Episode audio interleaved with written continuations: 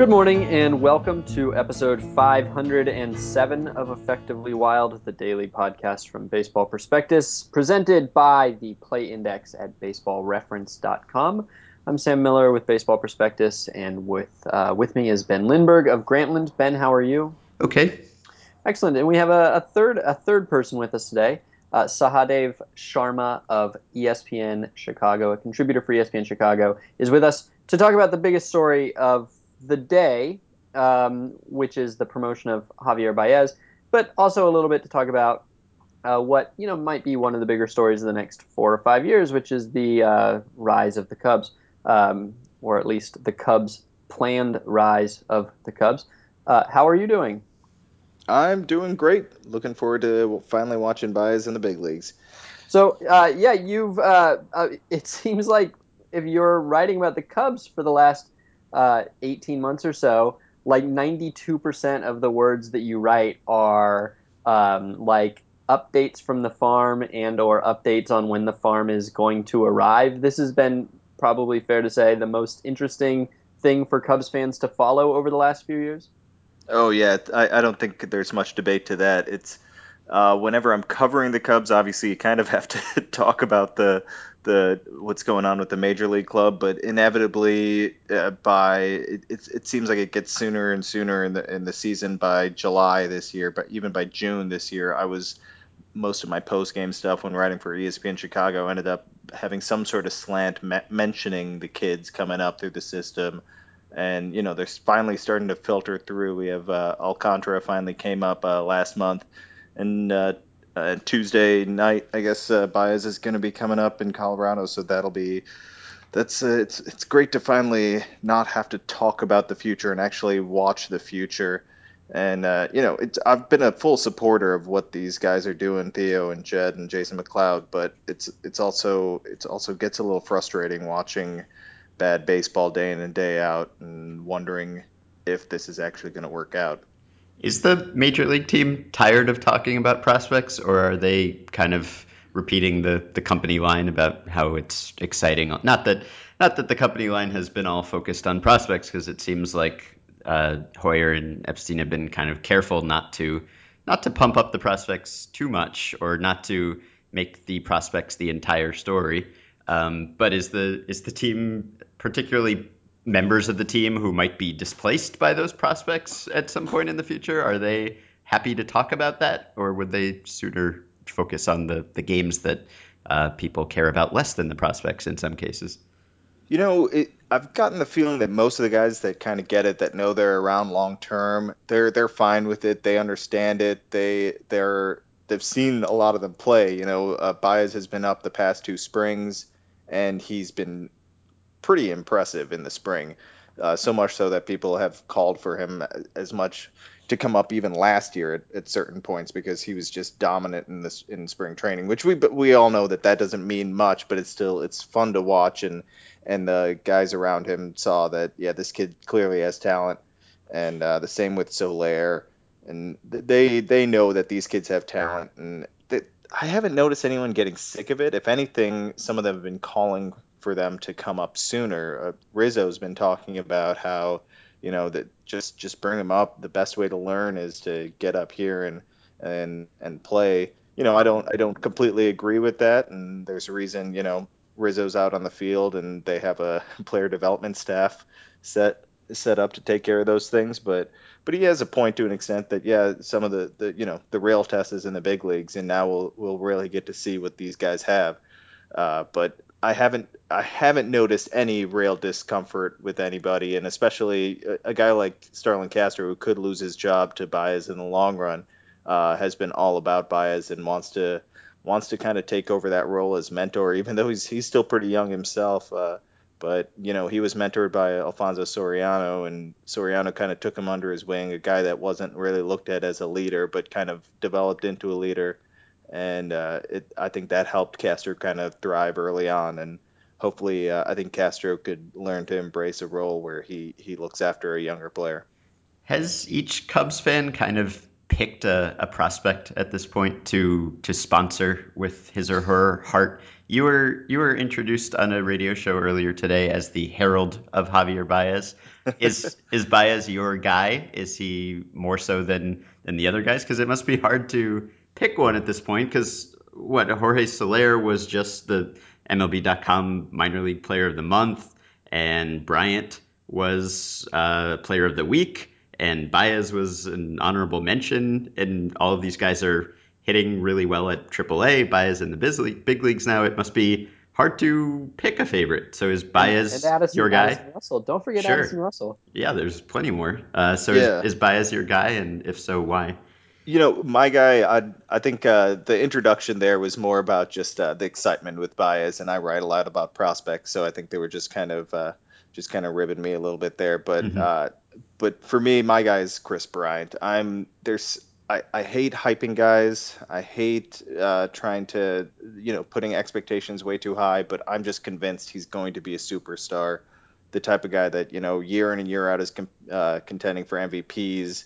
Uh, I've I've talked to him multiple times. I've I've watched him play a lot, and I've talked to scouts who I really trust uh, inside and outside the organization, and I can't find a, a reason to to think that he he's going to fail. Every flaw I'm convinced that he has, he's going to figure out in some way because he's got this insane makeup and work ethic that that you just you wish every player had, and he's and he's also he's you know he's, he's got the stuff on the field that you want. He's got the stuff off the field that you want. And then he's going to have his face plas- plastered all over the place because he's he's a good looking kid. He's got a great smile and he's just personable. Like so he's got you know he's got all three things that you need that you want from a player to really become a superstar. He's gonna they're gonna market the hell out of this kid and he's gonna deliver on the field. I'm just convinced of it. And I, i'll tell you a quick story. When when he was drafted and he was signed, uh, you know, the, the big question about him, other than the strikeouts, is the defense, right? But he just loves working on his defense. He loves to get better. And I saw it when he got signed. He went and was taking ground balls uh, during batting practice, and and Jason McLeod kind of waved him off the waved him off the field. You know, he's like, you know, you come on, that's enough. You can you can uh, relax now. And Bryant looked at him and, and he said five more minutes, five more minutes, like a kid talking to his parents to stay out to you know play with his buddies. I just I saw that and instantly I was intrigued by him. He just has a severe love for the game. You know, his dad was I think a minor league player. Uh, you know, his dad's a coach, so he's he's been raised right and just uh, I'm I'm excited for him to come up, which is probably next April, late April after they get that extra year of control. Okay, so I'm glad you mentioned that because I have uh, I, this is probably going to be like like a three or four part question, so you can answer it just by talking for 21 minutes, and then we'll we'll end the show. Uh, but we're we're sort of conditioned to look at these uh, moves as being so I don't know calculated. Maybe is the nice way to say it. Cynically is is sort of the slightly uh, less nice way of saying it, but but essentially saying uh, you know the understanding that when a guy makes the majors doesn't always have to do with when he's ready for the majors or what's going to be best for him in the majors, but for uh, service time considerations. And so the Cubs are not the Rays. The Cubs are not the uh, Pirates. They are a they ought to be a rich team that should be able to spend a lot of money in the future, especially when they start winning again. So, uh, are they immune to having to play these service time games at all? Is there any uh, any feeling that they might just actually play these guys sort of honestly and bring them up when they're uh, good enough, or is it going to be the same situation uh, as you alluded to with uh, with Bryant? Uh, secondly, uh, along the same lines, what does it say about the Cubs situation that they brought Baez up? There's no real need to bring him up. They could have held him until next year, and nobody would have filed a grievance or anything like that. I don't think. And thirdly, why Baez? Uh, he's the youngest of the trio that we've been talking about, um, and to some degree, maybe correct me if I'm wrong, but to some degree, kind of the rawest in terms of uh, demeanor and style, and probably the one who's going to have the hardest time, I would think, in his first few weeks or months or maybe year. So, why him instead of one of the other two? Uh, and also, not to mention uh, that it's a positional uh, blockage that you know he's his he has to move off his position, and, and in fact, in moving to second, he has to move another guy off his position. If I'm if I'm reading this right. Okay, uh, let me take the last one first, since uh, I'm gonna forget the other two, and you're gonna have to kind of re- refresh my memory. But uh, so why him over Bryant and Soler? Well, for for Soler, uh, he just doesn't have enough at bats. The reason they're gonna call uh, Soler up in September is because he just needs playing time. Uh, it's also an interesting contract situation with him. He's already on the 40 man he's going to have to be up in 2016. They'd lose all their options by 2016. So you'd rather you kind of have to force the situation with him and get him up. You don't want to have to his first taste of the majors being when you can't send him back down if he struggles and just kind of needs to get clear his head and get back to AAA or something. So it's it's a situation where he needs at bats, he needs uh, playing time, and they believe he can handle the challenge of the major league. So there's no reason to rush him right now because he can get those at bats at AAA, but he'll be up in September to to get those at bats. With Bryant, it's it's a combination of service time and you can also say development because he has some holds uh, in his offense as far as the inside pitch and up high. You can kind of get him to swing and miss. It's not like he's a he's not a big chaser like Baez has a ten, tendency to do, but he does have some very small holes in his in his offensive game, and they still want him to stick at third. So they're they're hoping that his defense will continue to improve. And like I said, I talked about his work ethic, and it sounds like he's working his butt off uh, to to get to a level where they believe he could be a plus third baseman in the long run. Uh, and and I think add in the fact that Boras is his agent, and then you have to you really have to consider the fact that you know he's not in, in all likelihood it's going to be hard to get him to get that that extension that you want to get for the young players like they did with uh, Castro and Rizzo. Baez, on the other hand, uh, what you said about he may struggle early on, that that may be a reason to bring him up now. You know, let him kind of figure things out. Let him, he's kind of raw. He he struggled early at AAA. He struggled early last year uh, when he came uh, when he opened the season at uh, High A Daytona last season. It, it just takes a it, it takes him a little while to adjust to a new environment and and I think that could be a reason to bring him up right now, get his feet wet for two months, and then hopefully he'll start 2015 off running and maybe you could make the argument that they're showcasing him. Maybe this isn't a guy that they they plan uh, on being around in the long term. Let him feast on September pitching. Uh, hope he gets hot and really shows that hey, this guy's ready, and they don't have to worry about service time because they're going to move him in some huge deal. Who knows who becomes available? If uh, you know, it sounds like Giancarlo Stanton isn't going to be available, but things change quickly, and who knows? We always see we're always surprised by the pitchers and and big names that end up uh, becoming available in the offseason. So maybe that's that's uh, something that happens there. Uh, and what I've, I've forgotten your other I think two no. questions. I, well, I, I think you I think you got them all. I, I, the Okay. the only thing is I started with it if uh, if the Cubs are immune to having to do the service time game, but it sounds like uh, with Bryant at least they are going to do that probably Yeah. or arguably, and they Yeah, no you know what? I I'll, I'll say this with being immune to it. I think if they were contending right now, that that Bryant would be up.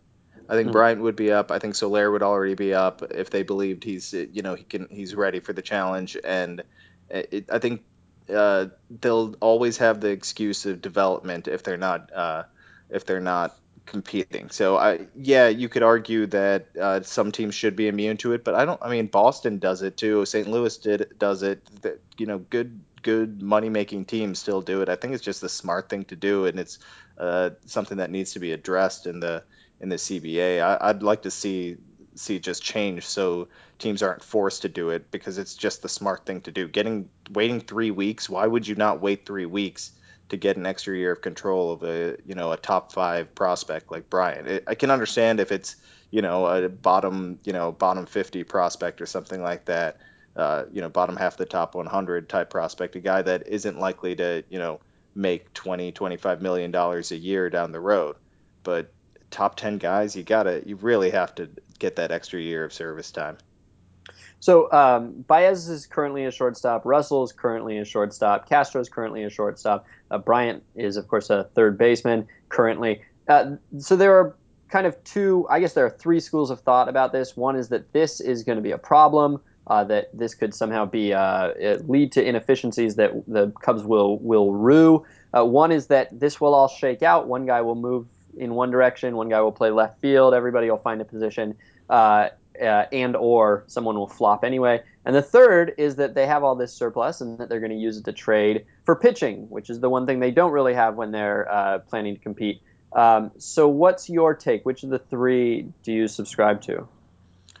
Uh, I'd, I'd probably lean towards the last one you said. You know, it's it it's a surplus. It's a great. I I keep looking at it as they have options. You know, they can do whatever they want. They could keep all three and try and figure out a way to to make it work however they want to. In my opinion, I think Addison Russell ends up being the long term shortstop. I like. I'm a big Castro fan of. You know, I've, I've watched him develop. Uh, you know, go through struggles and really struggle last year and for half a season before that, and kind of come out of it this year. And he's a, he's a, one of the better shortstops in the game if you really if you really break it down.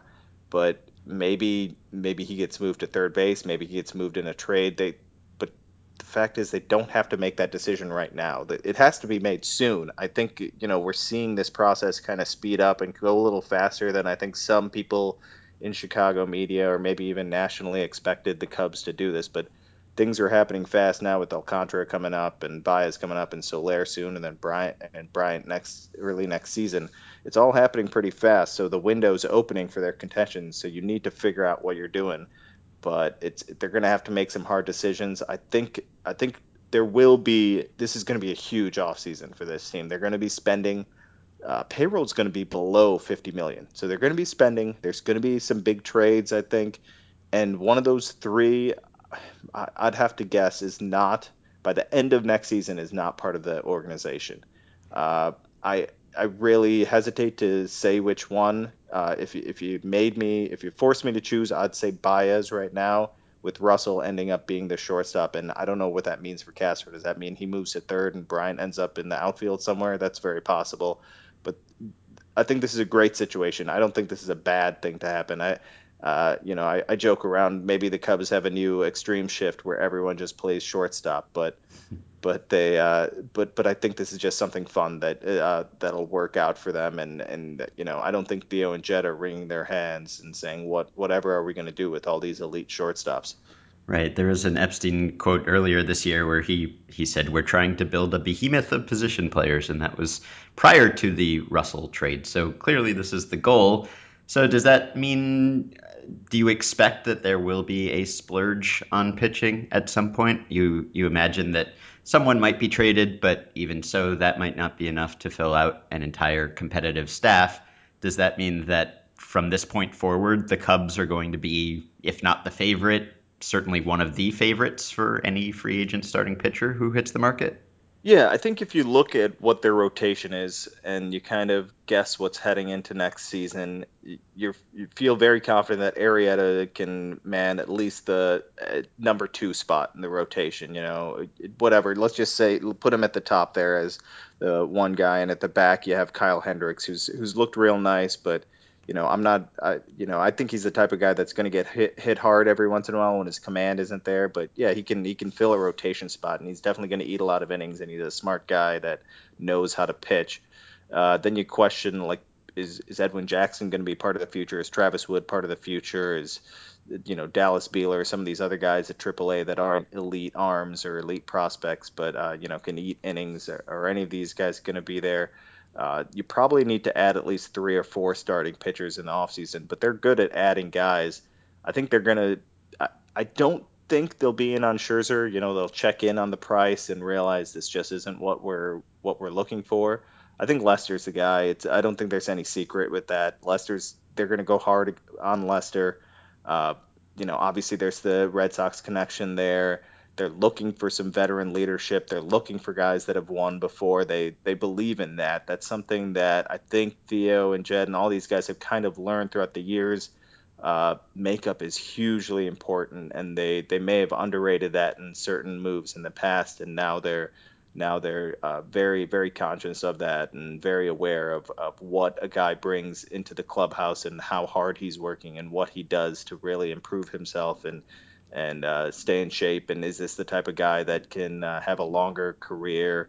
And they weigh all those things, and I think Lester fits that mold, and they appreciate that, and and maybe they'll, you know, I talked to Hoyer about this last uh, at the winter meetings last year about uh, spending in free agency and what does it mean to to over overpay and is there a right time to do that? And he basically told me, you know, in in theory, he's like just by when when you win when you when you get a guy in free agency, you're overpaying because you're the team that paid the most. So yeah, it looks like you always have to overpay to get the guy. He's like, there's a time and a place to do it. He basically was telling me, you know, this isn't the time for us, but maybe that'll come soon enough. I think it's this offseason and even next offseason, depending on who who's available. But you can't. They've said it too. You can't wonder and guess that oh yeah David Price will be available next year so we can wait. Jordan Zimmermann will be available so we'll wait till next offseason. You got to pounce when someone's available. They're, the guy that's available now is the guy you have to go after sometimes. So I think Lester's a guy. I think you should look at look at Masterson and McCarthy as uh, kind of uh, the lower tier guys or second tier guys that they may look at too because those are guys that Chris Bosio would love to get his hands on. If you look at his history he's he's taken guys that have had success in the past but have had rough recent uh, you know a few years of rough uh, patches and and really worked with them well especially guys that have splitters sinkers that work low in the zone and and can induce some ground balls and McCarthy and Masterson certainly fit that mold. I think Bosio would love to work with those guys and and uh, really get the best out of them. But yeah look for the pitching and maybe a big trade for a big bat would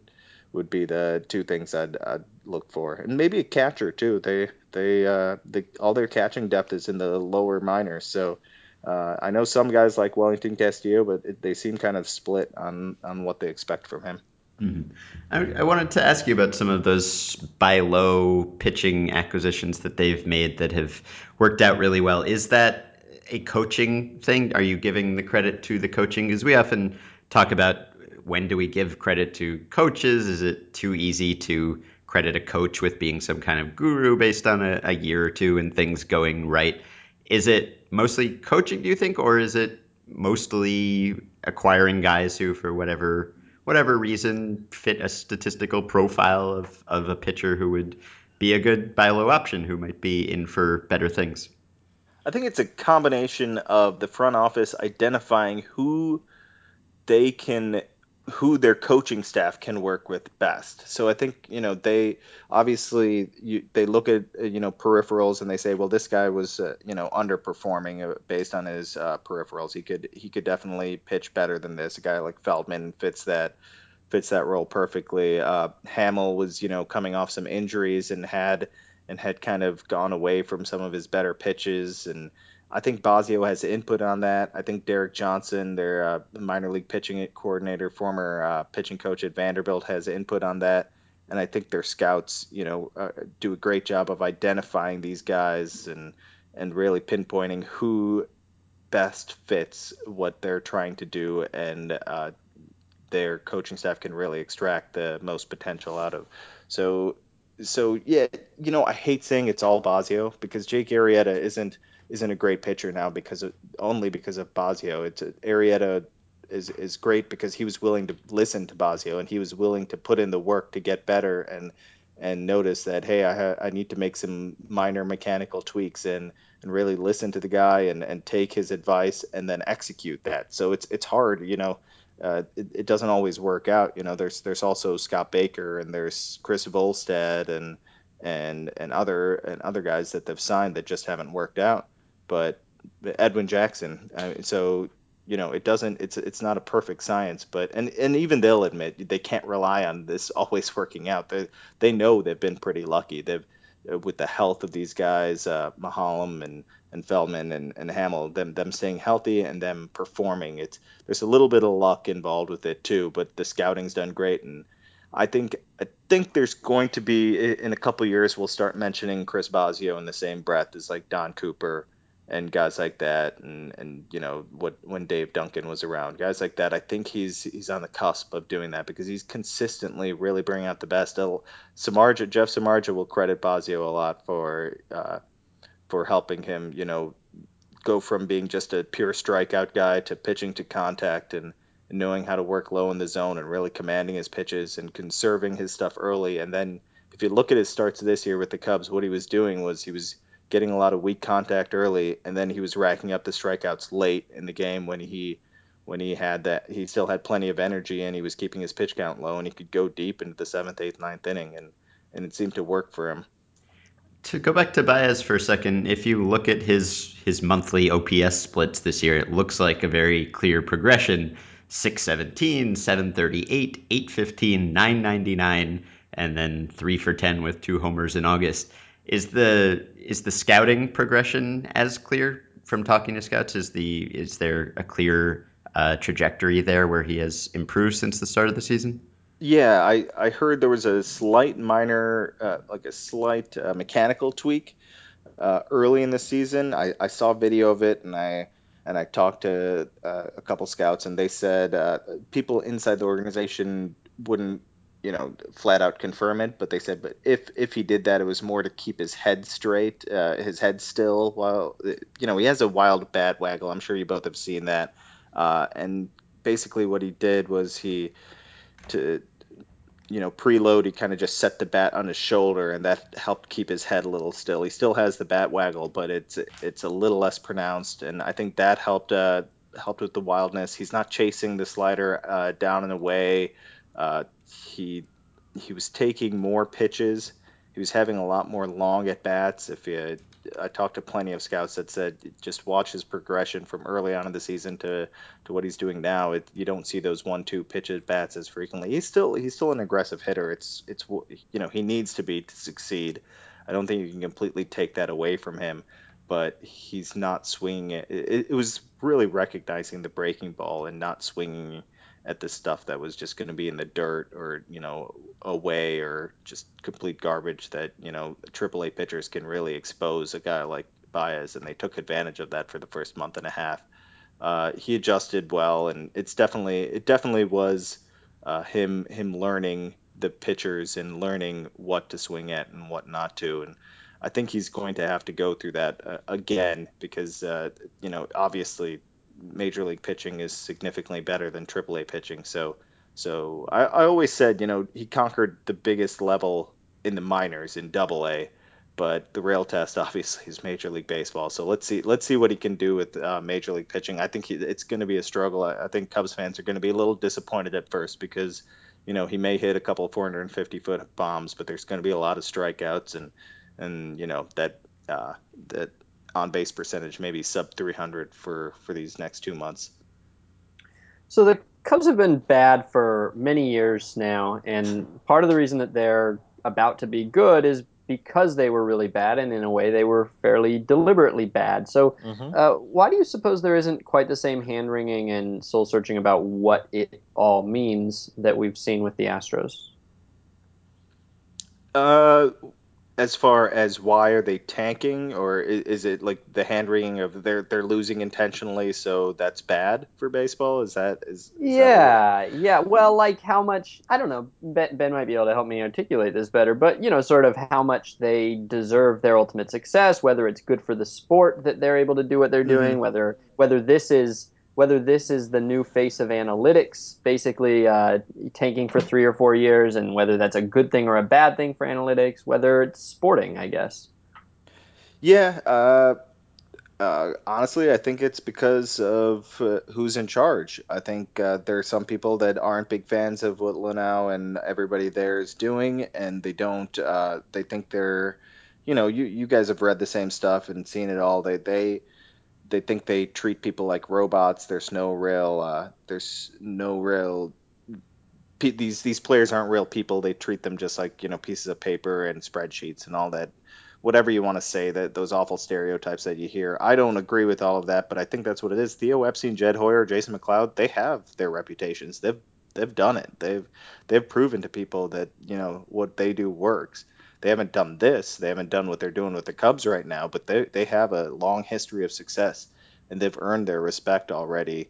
Uh, you could argue that Luhnow has with what he did with the Cardinals as far as uh, uh, with their scouting department, but but that's you know he hasn't been in charge and and you know Epstein did it in Boston. Hoyer was uh, you know was was his right hand man in Boston. McLeod and Theo calls McLeod his his secret weapon. You know, so these guys all have the media's respect, and it, it kind of uh, you know I think things get kind of slanted when when when you have these guys like Luhnow and Sig Mejdal that people don't really know, and they're like, who are these guys trying to change our game? And then and then all of a sudden you have uh, you have certain columns written that just that just seem over the top and and and rip them apart. And and you know they've made some missteps. You can't deny that this season there's been some stuff that that makes you wonder what what exactly is going on. It's you know where uh, I think I heard on your podcast, uh, Kevin Goldstein said, you know we we know like less than 8% of what's actually going on behind the scenes you know even with all the insider reports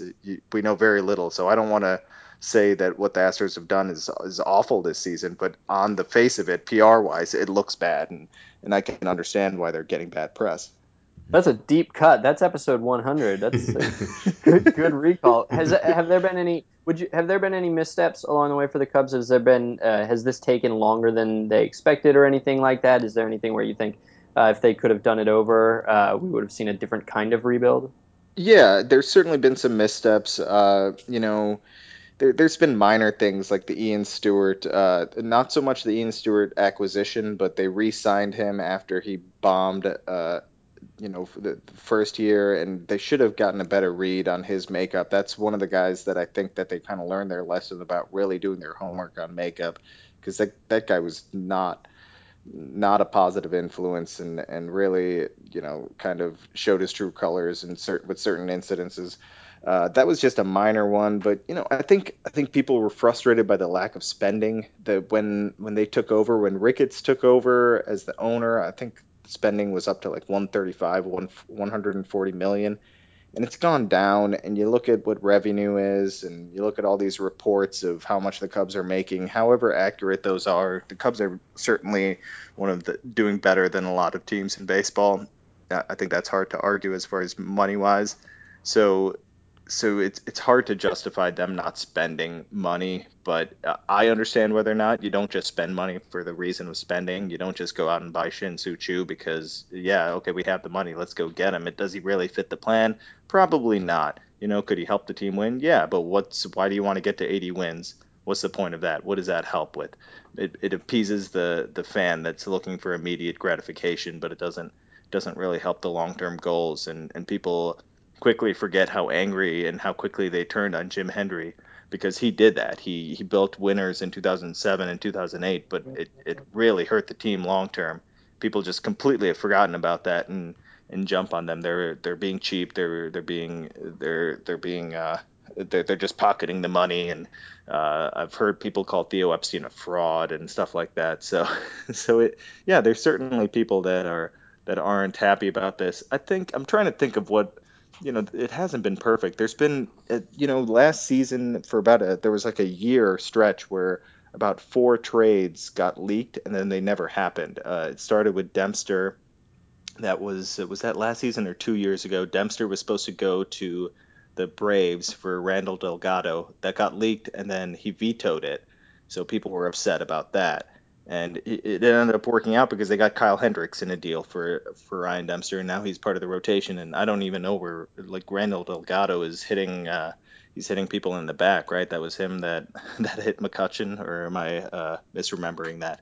Uh, either way, you know, the, there there was a Marmol for Dan Haren trade that got leaked, and people people were angry about that. But all these leaks weren't from the front office, so people people like to blame the front office and claim that they're screwing up and all this stuff. But it's it's really not it's really not on them. But they're hardly perfect. You know, Edwin Jackson's probably the thing that people point to most, and I think even uh, even even the front office may admit that that was probably not their their smartest move, and and they uh, they they kind of I think had a belief that they'd be able to have uh, you know supplement uh, supplement the team with more talent at, sooner than they actually could because of all these renovation BS and and uh, and getting a TV deal done. And that's, you know what, that's the biggest misstep right there. The renovation. It, it hasn't happened, and it, I'm sick of even reading about it. It's supposed to happen right now. Uh, they're probably there's a possibility that they're breaking ground, you know, today or in the very near fu- future. But until I start seeing things actually being built, uh, I'm I'm holding my breath on that. But that's that's the biggest misstep right there because it's just been an utter PR disaster where where we've we've had promises for about three years now where something's going to get done, and it looks like it's finally done, and they're just going to go forward and not worry about a lawsuit from the rooftops. But you know, we've heard it before, and I, I just want to see it get done so we don't have any excuses about about money being spent, we can just worry about real baseball. All right. So last question. It's it's hard for me to get outside of the prospect appreciation bubble on the internet, having read Jason Parks and his coverage of, of Cubs prospects and the responses to his coverage of Cubs prospects, or people who've read your work and your coverage of, of Cubs prospects. The arrival of Baez seems like the biggest news in baseball. Is that the case for the typical Cubs fan when when Baez makes his home debut, or say the day after Baez makes his home debut? Is the the typical fan in Wrigley excited about Baez, knowledgeable about Baez? Does he or she just know that it's some some guy with promise from the minor leagues, or do they know the whole story?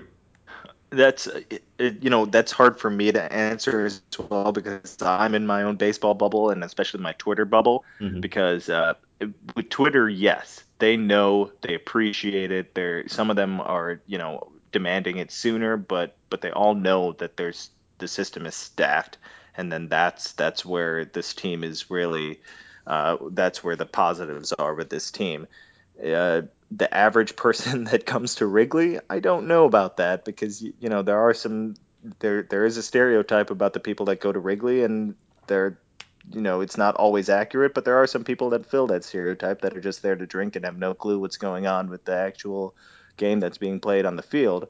Um, I think it's funny. Someone, uh, a local, uh, a local writer, uh, did a video and, and was going around Wrigley and, and kind of asked random fans, "Hey, what do you what do you think about this prospect?" Right, and he was just making that. up names, and nobody nobody called him out on it. I, I talked to the guy and he said he said there were no outtakes. Nobody nobody questioned him on the prospect. Some of them said they didn't know who they were, but nobody questioned that. Hey, that's a BS prospect. So so yeah, there's there's going to be I, I'd say the average fan probably doesn't but I, am guessing the average fan of most team doesn't really pay attention to the minor leagues. But yeah, the, there are there are fans. Most of the fans, the fans that care about the team, they're well aware of what's going on. And I had numerous people and noticed numerous people on Twitter saying uh, they're very excited to go to the game on Friday. And and uh, I think I think you'll see a bump in attendance. Attendance has, has seen a slip. You know, the Cardinals series and when the Yankees came to town last year, those those were big big draws. But uh, I'll be curious to see how much of a bump it is on Friday. I hope it's a nice bump. I hope fans do realize just how big of a deal it is to see these kids finally coming up, and this is the best of the bunch in a while. I'd say this is probably the biggest Cubs prospect to make a debut since since Mark Prior. As far as rankings go, I'm trying to go off the top of my head. I was thinking about this before because Rizzo was never that high, Alcantara was never that high, and neither was Castro. So it's got to be Mark Prior, which you know that, didn't end well, but he was amazing for a while. So hopefully people can will come to the ballpark and and hopefully Baez can deliver for a couple months. All right. Well, anyone who has been listening to this podcast now understands the full import of this news, uh, and we thank you for for filling us in and for filling them in. People can find your work at ESPN Chicago on Twitter at Sahadev Sharma. That's S A H A D E V S H A R M A. Thanks again for joining us. Thanks so much for having me on, guys. Appreciate it. Sure. And uh, please support our sponsor, baseballreference.com. Go to baseballreference.com, subscribe to the Play Index using the coupon code BP to get the discounted price of $30 on a one year subscription.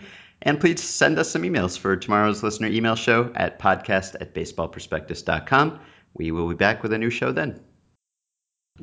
Can I can I note your podcast?